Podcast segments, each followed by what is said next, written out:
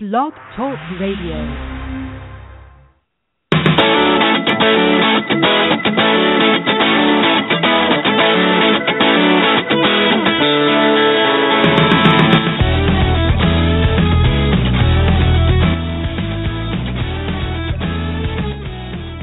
Hi, and welcome to our latest Outsports podcast.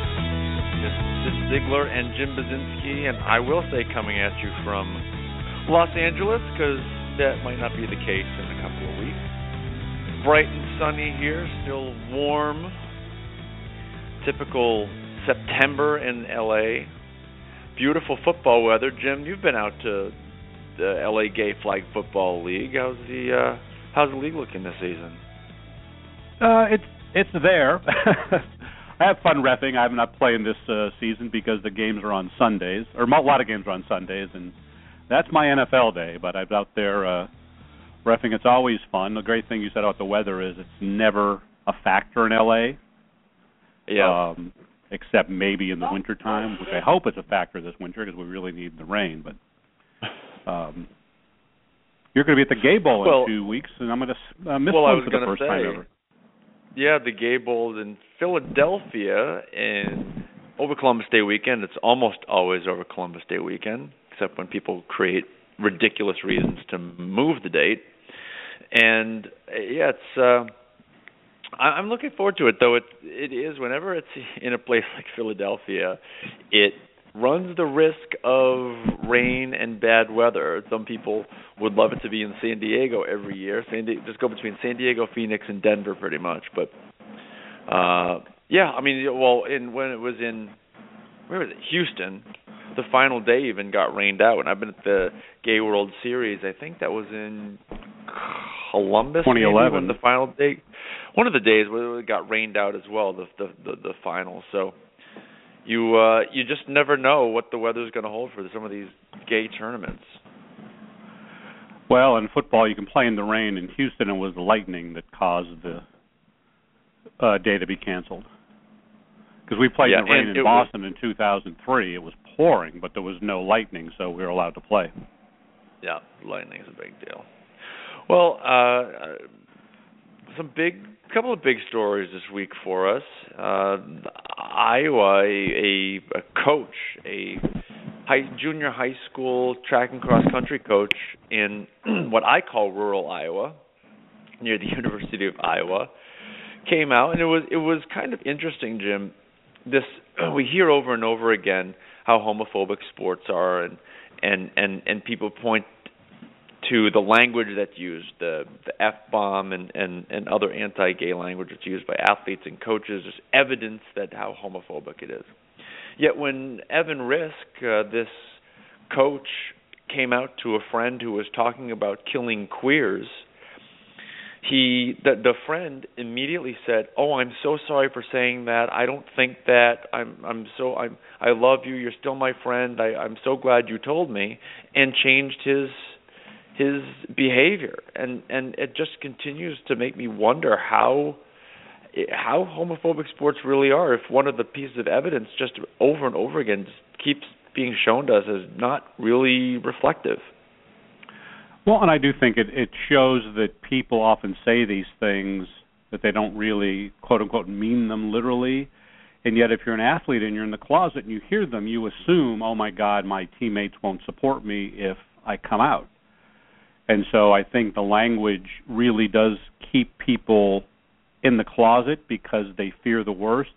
And then in the case of Evan, he comes out and his friend all of a sudden is like, I I'm so terribly sorry for what I said, and now the guy doesn't say that stuff anymore. Um, and so that's why I think there's still the, the power of people coming out is you confront people with that language, you realize they were simply maybe mimicking stuff they've heard all through their childhood and high school. You know, that's how you talked, and that's how you sort of, you know, said stuff to be kind of macho and cool, and that stuff's not macho and cool anymore. Well, it's you know one of the things that I was I was at the Equality California dinner over the weekend, and uh, oh, an honoree got up who was transgender and said that the most important people in our community and our movement are the straight allies, and that it was straight allies who helped create change, and I just could not disagree with that any more strongly because this guy who said all these homophobic things you there's no straight people could have told this guy you need to stop doing that it's when someone comes out in his life that not only does he change his own behavior but then when he hears someone else saying something anti-gay he stops them and, and I, I just I hear over and over again how important straight people are so important to to our to gaining our equality, but really changing people's hearts and minds. I just think that straight people are almost they're just bystanders to what coming out does to people really in their in how they really truly feel. Yeah, I agree. I think straight athletes are are and allies are important, but they're not more important than the actual LGBT people who decide to come out and you know tell their truth and you know that's the most powerful at all because you can have all the support in the world. We see all the support in the world, but until people actually do the coming out, they're the ones everyone looks to more than athlete X says, you know, he'd have no problem with gay people. You would hope he'd have no problem with gay people. You know, that should well, be the default position. I have no problem with gay people or gay athletes, and yet we sort of still celebrate it. Like, wow, isn't that great that this athlete says he'd love to have a gay teammate? Well, you think about it. Well, why shouldn't you? Yeah, but even I mean, until we started asking these questions about three years ago, it was just assumed that all athletes were against gay people and and wouldn't wouldn't support gay people. So exactly. it is a nice change. It's obviously nice to have them as part of the conversation. It's just that the people who are actually changing things, changing how people feel, are the LGBT people themselves. Yeah, and on your thing about Evan in Iowa, you, you, we had discussed before the podcast about what rural means because you say rural Iowa. well, I got you a definition from the U.S. Census Bureau. Oh, okay. All um, right. the census does not define rural. Uh, it defines urban areas, 50,000 people or more, urban clusters, 2,500 to less than 50,000 people. The rest is rural. All population, Wait. housing, and territory not included within an urban area. Wait, so in so, urban, so so Iowa City apparently, so so Evan, the one thing he took exception to in my, it will, I think in my comments, I put I put like a a lead to his story. He wrote a story was that it, he was in rural Iowa, and he took exception to that because he felt that uh, Iowa City is not rural. Now, the 20 the 2013 census says it has 71,000 people in Iowa City, and you're telling me that's urban? That's an urbanized area. An urbanized area. You've been to yeah. Iowa City a couple times. I've been once. Would you call Iowa City urbanized? I would call it a city, a small city, but I wouldn't call Iowa City rural. But right outside Iowa City, it is rural because there ain't nothing there but a lot of corn and cows. Yeah, our metro area contains an area of 50,000 or more population. So by definition of the Census Bureau, Iowa City is a metro area because it has 74,000 people. But I think when you say rural Iowa, you're probably really talking about small towns outside it. Get it right side, outside the Iowa city limits, and you're rural. So you go from metro to rural by basically crossing probably the street. So that's a small thing, but I just thought it was interesting that they actually don't define rural as well. That's everything else is rural. So it's it is lots of fields and lots of empty space and lots of corn and lots of sky and very little tall buildings and population density. So I if if I'm disagreeing with the U.S. I'm well, saying we were out th- driving a thousand oaks to see uh, Connor Mertens play. That seemed pretty rural. Some of those places it was nothing but just scrubland. Yeah, Connor Connor Mertens played as who's a out bisexual uh, kicker for the Willamette football team. He played his first road game uh, after having come out, and Jim and I were there in Thousand Oaks, California, Cal Lutheran, and it, it was pretty. Uh, it seemed pretty rural, though. If Iowa City has a has seventy thousand people, guess how many Thousand Oaks has? Hundred thousand. One hundred and twenty-eight thousand, and it, and it looked awfully rural to me, Jim. I mean, it's it's mile after mile of rolling hills and in a few areas where there's a bunch of houses. Yeah, I guess our definition of, of uh, is often colored by you know we think urban, we think of big cities, and anything else is non-urban. This is this is a government def- designation designation probably for monetary reasons and whatever. But yeah, it's well, whatever it is. Not trying to not get too hung up on the definitions. It's it, it is rural or rural adjacent, and it's still it's it's great to Plus, see it's guys a great like story. Evan. And again, we keep having stories Yeah. from these small places: South Dakota, Missouri, Kansas, Iowa. We haven't had that many stories really out of Los Angeles, San Francisco, Boston. When you think about it, recently some of these out athletes c- compete or live in places that are considered non-urban by everybody. Yeah, absolutely, and it's.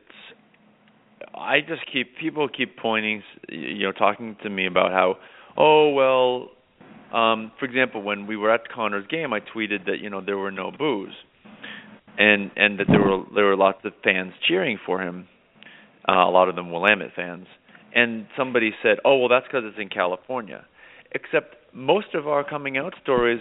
Texas, we've had a bunch of like high school. I won't say rural anymore te- high schools in Texas and Drew Martin at Texas Christian University. We have a, a Catholic school coach in South Dakota and and lots of other these these small places where it's supposed to be so difficult. The the two the two volleyball players in it truly rural South Carolina. So I, I just I, I continue to say that the sports world has transformed so much more than we give it credit, credit for, and it's been everywhere. It has not just been at UCLA and at NYU.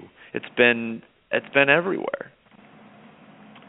Yeah, and it's the power of stories like, you know, on on the national level, like a Michael Sam. You know, him kissing his boyfriend is seen everywhere because it was shown by ESPN and the NFL Network live. And One of that the- is a powerful. Yeah, no, absolutely. And and and and as that changes, a lot of these big national organizations are changing along with it. And and we had another story this week about the National Association for Basketball Coaches, and that- that's just men's basketball. The the NABC governs men's basketball. The women have a whole other organization to deal with with coaches of of women's basketball, coaches and players of women's basketball.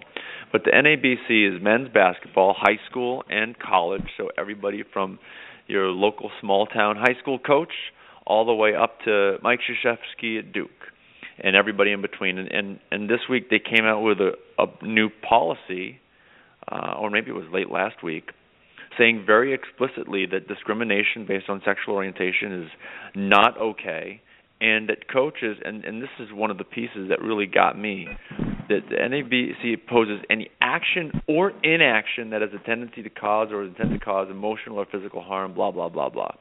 And I just thought that inclusion of inaction like calling out very specifically inaction by a coach when you see something happening or hear something happening is is not okay No, and I know uh, our friend Anthony Nicodemo had uh, had a lot to do with this, right? Was he one pushing it, or how did the, how did the whole genesis come? Do we have Anthony on the line yet to tell us? Nope, but we will. I I know in in, in shortly, but uh yeah. So I yeah, Anthony. I mean, he can talk about his his role in it um when he calls, and he'll be calling in shortly. But uh, to me, But again, you know, that, you're right that, about that. The idea that basically ignorance is no excuse. You just can't say, you know, not doing anything isn't is considered doing something bad.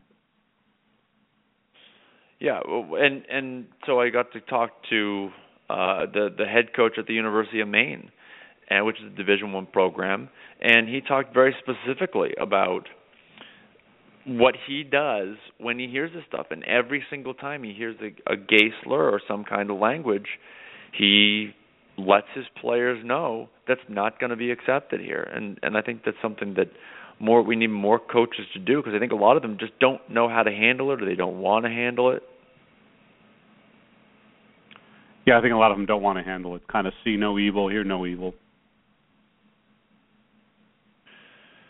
Yeah, so well, I mean, one of the questions that I always have is how much do these policies actually change things? Do the coaches actually take these national policies into consideration, or do they just kind of turn a blind eye and and and march forward and, and continue to allow language and and what have you. So I'm, I I just wonder how much of an effect those kinds of policies actually have.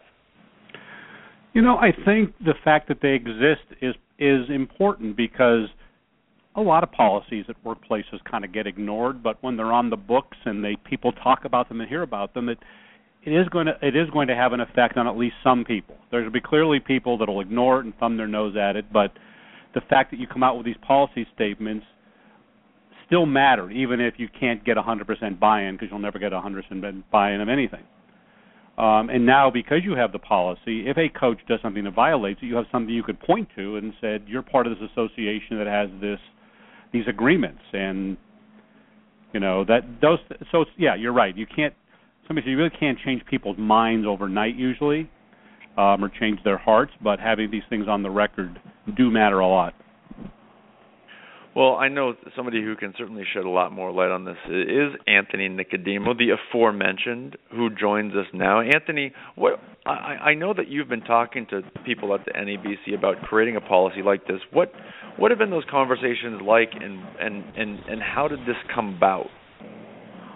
I mean, good afternoon to both you guys. By the way, I, you know, I, it started way back when. Um, when I came out, you know, I thought I, I always kind of say you're kind of thrown into this advocacy role with visibility. So I, I reached out immediately and said, you know, what would be a better way to reach the basketball community than have an organization that has 25,000 members? And it, it took me a while to actually get through to the executive director. And at some point in the spring, he actually um, responded back said I'd love to talk about it. And we had a couple um, phone calls that were really, really, really great. Um, right, probably right after Derrick Gordon came out, and um, and and he was very receptive to it and he asked me you know you know to come up with some kind of a presentation that he would be able to present to the board of directors and uh it was presented in August and you know about a week later he reached back out and said that we came up with this anti-bullying policy was there any um problem from anyone you've seen is there any resistance or do people feel this is something that they they simply is way overdue I, I mean, I think it depends on the views. There's probably a lot of people out there, Jim, that kind of say, "Well, this is not a problem. You know, this is not a problem in our our our school," which I think is absolutely ridiculous. I think it's a problem everywhere still. Um, you know, but some people kind of turn a blind eye, and I think there's a lot of guys that just want to coach. You know, they don't want to have to deal with this, as we know, and you know, you see various stories that are coming out all the time, and guys want to win basketball games. Guys get paid, and guys get bonuses to win basketball games. Um, you know, in, in Cyd's article, I thought Bob Walsh, who I've known Bob since I was about 18 years old, and he's been somewhat of a mentor to me. And uh, I thought his quotes were just awesome. And I was just reading some of the the retweets on Twitter from him, and you could see people saying how proud they were that they that they worked for this guy. And I think that that's the statement that you need. Um, you know, and Bob's at UMaine now; it's his first year as a Division One head coach. I think that seeing these kind of statements from the Mike Krzyzewskis or the Rick Pitinos or the John Calipari's of the world um, are, are where we really start to change things because from the visibility standpoint, you know, those are the guys that you see on TV and, and on the news and everything else. Well, what big names have I, spoken out? I know uh, Calipari was really positive about Derrick Gordon when he came out. Have you heard any other big name coaches say anything um, about the issue? Yeah, I mean, I think obviously the Derrick Gordon thing was a big one. Um, so I think you know anyone associated with with Cal, uh, you know, with Calipari came out, so you had guys like Bruiser Flint or guys, you know, like Derek Kellogg, who's Derrick's head coach. Um, I think going back when Jason came out, you know, Mike Montgomery, Mike Montgomery rather, had made a statement about it. I think there's been people that have kind of come out and talked about it, but I don't think they necessarily talk about it unless it's in their face. You know, if there's a reason for them to talk about it, well, then they'll talk about it. But if there's no reason to, to necessarily address it, they don't necessarily come out and say, "Well, I support LGBT athletes." You know, it kind of has to be presented to them for them to comment on it. Got it.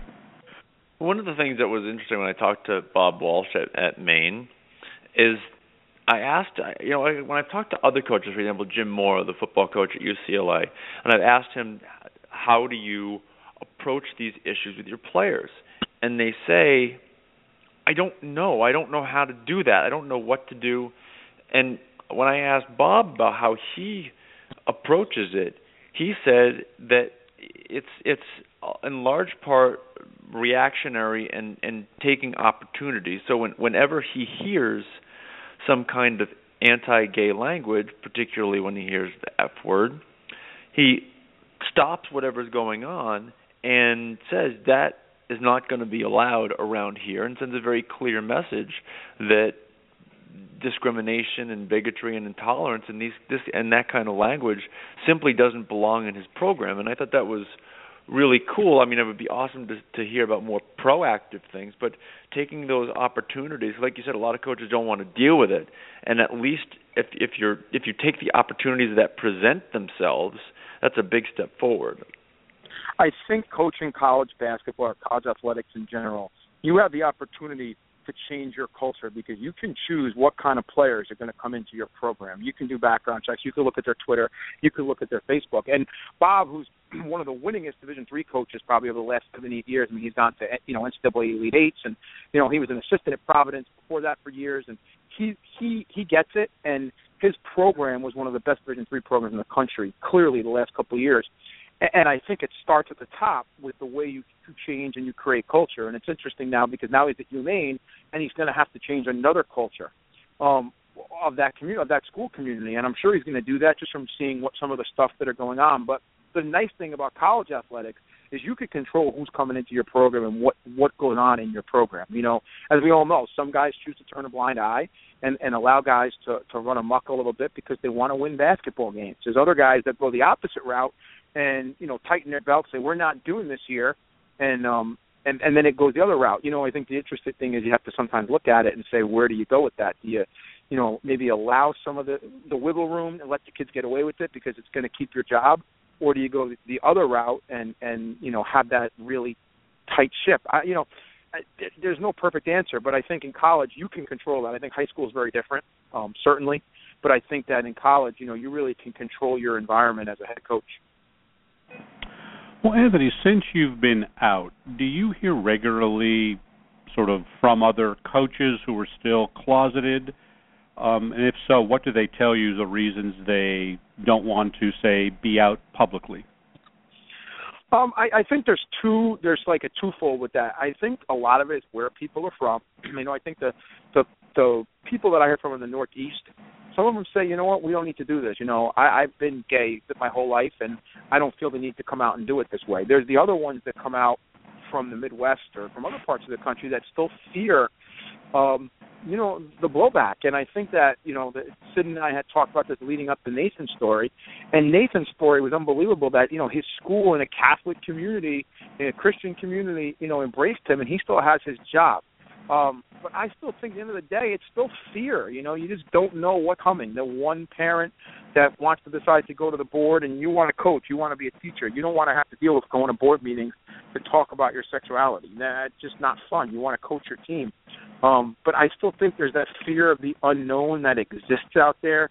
You know, I mean, between the three of us on this call and various people. You know, we certainly know our fair share of people that we speak to that remain closeted, and some of them say things like, "I'm happy in my life." You know, not everyone needs to know. This is my private life. I really think it's an individual. Um, it's an aspect of this individual. You know, some people feel good, some people don't. Some people say they feel good and hide it. You know, I think each little individual case is just um, is different. Well, I always think my theory lately is that you can't come out quietly that if you come out, it is going to be a story because by definition it's still news. And do you think that keeps people sort of like saying, I don't want to be on ESPN or be the lead story on Sports Center for a day? No, you know, I, I Jim, I think that there's there's people out there that I know who are coaches who are gay, who have been gay a long time, and there's never been a story about it. Their players know, their school knows, and they've never they've never um they've never been a story. There's never been a story on it. Now, if they choose to go to Outsports or go to, but would there be a story? Meaning, my question is like, if we came, because Cyd and I have had this numerous times. Some person, coach, player X is out. We then approach them and they say, "Well, I don't want to, I don't want to go public." Meaning, I'm comfortable in my own little sphere, but I don't want to tell my story. Do you think it's that they don't want to tell it, or no one's asked them? I think once again, I think it depends on the person. I think there's some that legitimately say, "Hey, I'm happy the way I am. I don't, I don't want this. I don't want to be a spokesperson." Because the bottom line is, whether you want to say it or not, and I've said this all the time, you know, I never imagined that I would be this much into advocacy as I am now, where something happens and there's news cameras. You know, Michael Sam uh, gets drafted, and I walk out of my gym, and there's six news cameras waiting for me. I never thought that would happen. That that blows my mind. So I think there's people that see that and don't want it you know um and then i think on on the other side i think there's people that, that just are scared that you know are are afraid of the blowback maybe don't want to deal with the parents it's just not their way. Um you, you know i think that's that's out there. I mean i think you know Cyd Cyd and i had this conversation the other day about someone and it, they're there and you know hey i'm happy with my life. Well okay you know i'm living my life. I think that that sometimes for us is a disguise because I think that we all know if you're not if you're still in practice and your players or your peers are still making jokes about you dating women when you're gay, you're not living your life. That's nonsense. You know, you're still having to deal with that every day. But until you're ready to make the leap, then that has to appease you a little bit, you know, and keep your mind at ease. Unfortunately, but I think that you know you and I could sit there and talk to someone for hours. Hey, this is going to be best for you. This is going to be best for you. But until you really believe that as a person, then it's not best for you. Anthony, I want to go back to something that you said earlier about coaches, you know, they want to win games. They just want to coach. They want to be distracted by this kind of stuff. I forgive me for using the word distracted, but you you know what I mean. And I wonder if all the conversations that are going on around sports and domestic violence and other social issues are are waking coaches up to the fact that you you cannot anymore kind of disconnect sports and their coaching from social issues that their teams are affected by these things and and their their job as coaches is going to be judged in part by how they handle these kind of things. Is that is that seeping through to the coaching associations that you work with? I mean, I think in high school athletics in general, it's very different. Um, the media is so different at that level. What you know, they're not, not really getting into kids' personal lives or or coaches' personal lives. You know, last year we had a huge racial problem um, in Westchester County where a, a local school went on Twitter after a game and a primarily white school and was really putting out some nasty um, racial remarks about an African American school. And the Afri- the coach, who happened to be white of the African American school, he laid back with it. He says, "You know what? We're still playing here," and he really kept himself out of the media through the whole process. And it went all the way to the governor. So I thought he handled it. You know, he's the type of guy that handled it really well. I think at the collegiate level, you know, it, it's a lot. It's a lot different. Obviously, I think you saw it in the pros with Adrian Peterson, where he missed a game. Then all of a sudden they said he's playing again, and then at 1:30 in the morning, the statement comes out saying he's not playing again after everyone went you know went crazy on it. I mean, I'm dealing with an issue right now, and this is not anything to do with LGBT, but you know, questioning some of my players. You know, yesterday I had an incident, and I'm not happy about the incident, and I kind of shut down my program for a couple of days right now. My kids know it because I don't like the behavior that I'm seeing because of the fear that hey, if you guys do something stupid because of me, it's going to be a story because you play for me, and you are held to a higher standard forever now because of my role in this leadership community of the advocacy that I do so I I think um it's it's another case of you know depending on the situation, but we're all going to be judged. You know, if if I have a kid that does something and I don't bench him because I want to win basketball games, you know, what kind of kid am, am I creating? College level, you're talking money, you're talking bonuses, you're talking so much stuff out there, and not everyone's Bob Knight. You know, not everyone um you know has the power to say, hey, I'm going to do it this way and it's going to be my way, and especially in this era, you know. So what? How what? How's the season shaping up, Anthony? I mean, you've got you've been there for what? Four years now? Is this your fifth year? No, it's my this is my sixth year. This is my sixth year. I mean, we're going to be. You know, we got we got a very nice team. I mean, at this point, you know, we we put the time in. We're, you know, we were 13 and five. We went undefeated in our league last year, and we got the entire team coming back. I'm lucky enough to have a junior who's getting Division One look. So, you know, we're gonna we're gonna we're gonna be a nice team. And once again, because of my personal life, my advocacy, plus the success that we might have, you know, the heat's on us all the time. You know, people look at us much more differently than everyone else, and uh, that weighs on you a little bit as a coach. And um, you know, we haven't won a playoff game yet in five years. We've been in the playoffs every year, but we haven't won one yet. So the hope is that we're going to get to that point where we get there. But um, I, you know, I'm looking forward to it. We're a month and a half out, and I think um, I think we're going to have a we're going to have a pretty strong year. We got a good schedule, and like I said, I'm a, I'm a big guy to talk about the seeds in the playoffs. It's all about those seeds. You know, you get the bad, you get a wrong seed in the playoffs, it changes everything. You know, last year we were 13 and five, we were a five seed and we had two kids miss for academic reasons and for personal reasons, we might have won two more games. If we win those two because those kids are playing, we're we're a one seed. Now we're advancing into the playoffs because of the seeds. So anything can happen in those playoff situations where you got to wait and see what your seeds. But I'm I'm very optimistic that we're going to have a pretty good year this year. I think it's probably going to be one of the better teams that I coached for a long time. Well, Anthony, speaking about a much more important league in our fantasy football league, it looks like uh, you oh, and me are God. two and one, and Cyd is oh my God, oh. Cyd's zero and three, but Sid has the all injury team. Yeah, but you know what? He he he started with this nonsense of oh, I'm going to draft circles around you. I heard before, and all kinds of not. All well, kinds I did. Nonsense. And he, I he did. He drafted circles around us, and now he's 0 and 3, and his teams can't score more than 20 points in a game. So, uh, I don't know. I don't know. About It's just my, listen, my, my listen. I I got to fire not just the general manager, but the trainer for get these guys constantly being injured. Um, I think the the coach has made some terrible start decisions. And you know, listen, Yeah, well, you know, I I'm got to. I got to. I, Yeah, I'm you're two two and one. I'm two and one. I don't know how I'm two and one. I don't score a whole lot of Adrian points. Peterson, well, Adrian Peterson and Ray Rice, and I'm still two and one. So imagine that. Imagine that. All Must I be need is coaching. Peter on my team. Couldn't agree more. It's the coaching. All right, guys. Well, well, thank you very much, Anthony. And uh, I think I play you next week. Are you going to Philly for the Gable? I, mean, we're doing that that conference out in Portland, so we fly, I'm flying back on a Wednesday night in the red eye and teaching on Thursday and Friday. So I mean, you never know. I could end up there. I'm actually in Boston for this weekend, and going to see Jeter's. Uh, I keep joking. Jeter's Jeter's final Friday night game at Fenway. I keep, but uh, Final Friday. like everyone everyone else, as the poor New Yorkers tonight are going to. They're absolutely on the way up to Connecticut. It was absolutely pouring and windy. I said these poor people that are not going to get to see Jeter's last game tonight at Yankee Stadium because they're getting four inches of rain in New York today. But uh, I'm hoping I'm going to go up to uh, Boston tomorrow and check him out at Fenway and uh, hang out with some of our coalition friends that live up in Massachusetts and uh, have a good time this weekend before I get back next week and kind of dig into basketball season. All right. Well, enjoy your last pre-basketball season weekend, and tell Derrick Shell we said hello, and uh, we'll talk to you soon. Okay, gentlemen. Nice Yep, talking bye. to you as always. Take care. That's Anthony Nicodemo, head basket boys basketball coach at Saunders High School in Westchester County. It's always he it's it is funny, Jim. A year and a half ago, he was so closeted and so uh unaware of this entire movement that he's now become a big leader in. He's doing a lot of stuff in in high school and in, among coaches in basketball.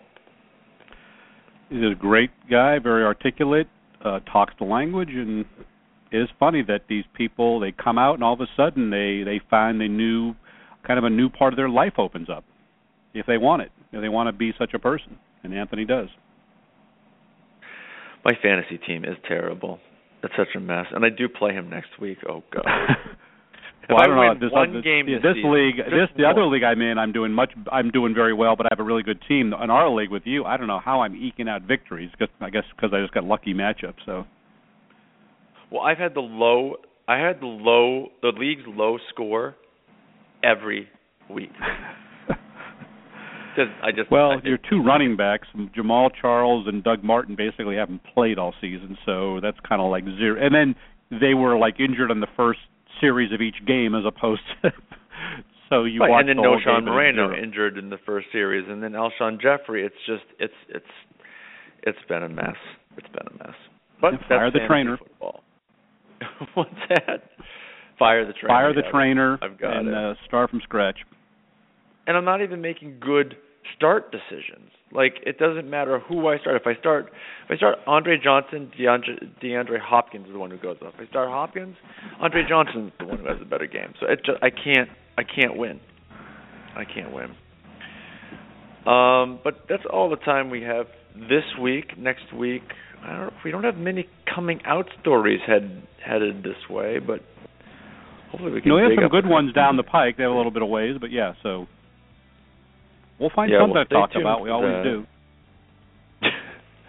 Stay tuned for that. And uh yeah, this I don't know what my computer's being messed up. It's not. Oh, It's one of those days. I can't get the sound to go up for the end music, so we're just gonna have to cut it off here. For Jim and Outsports, this is Cyd Zeigler. We will talk to you next week.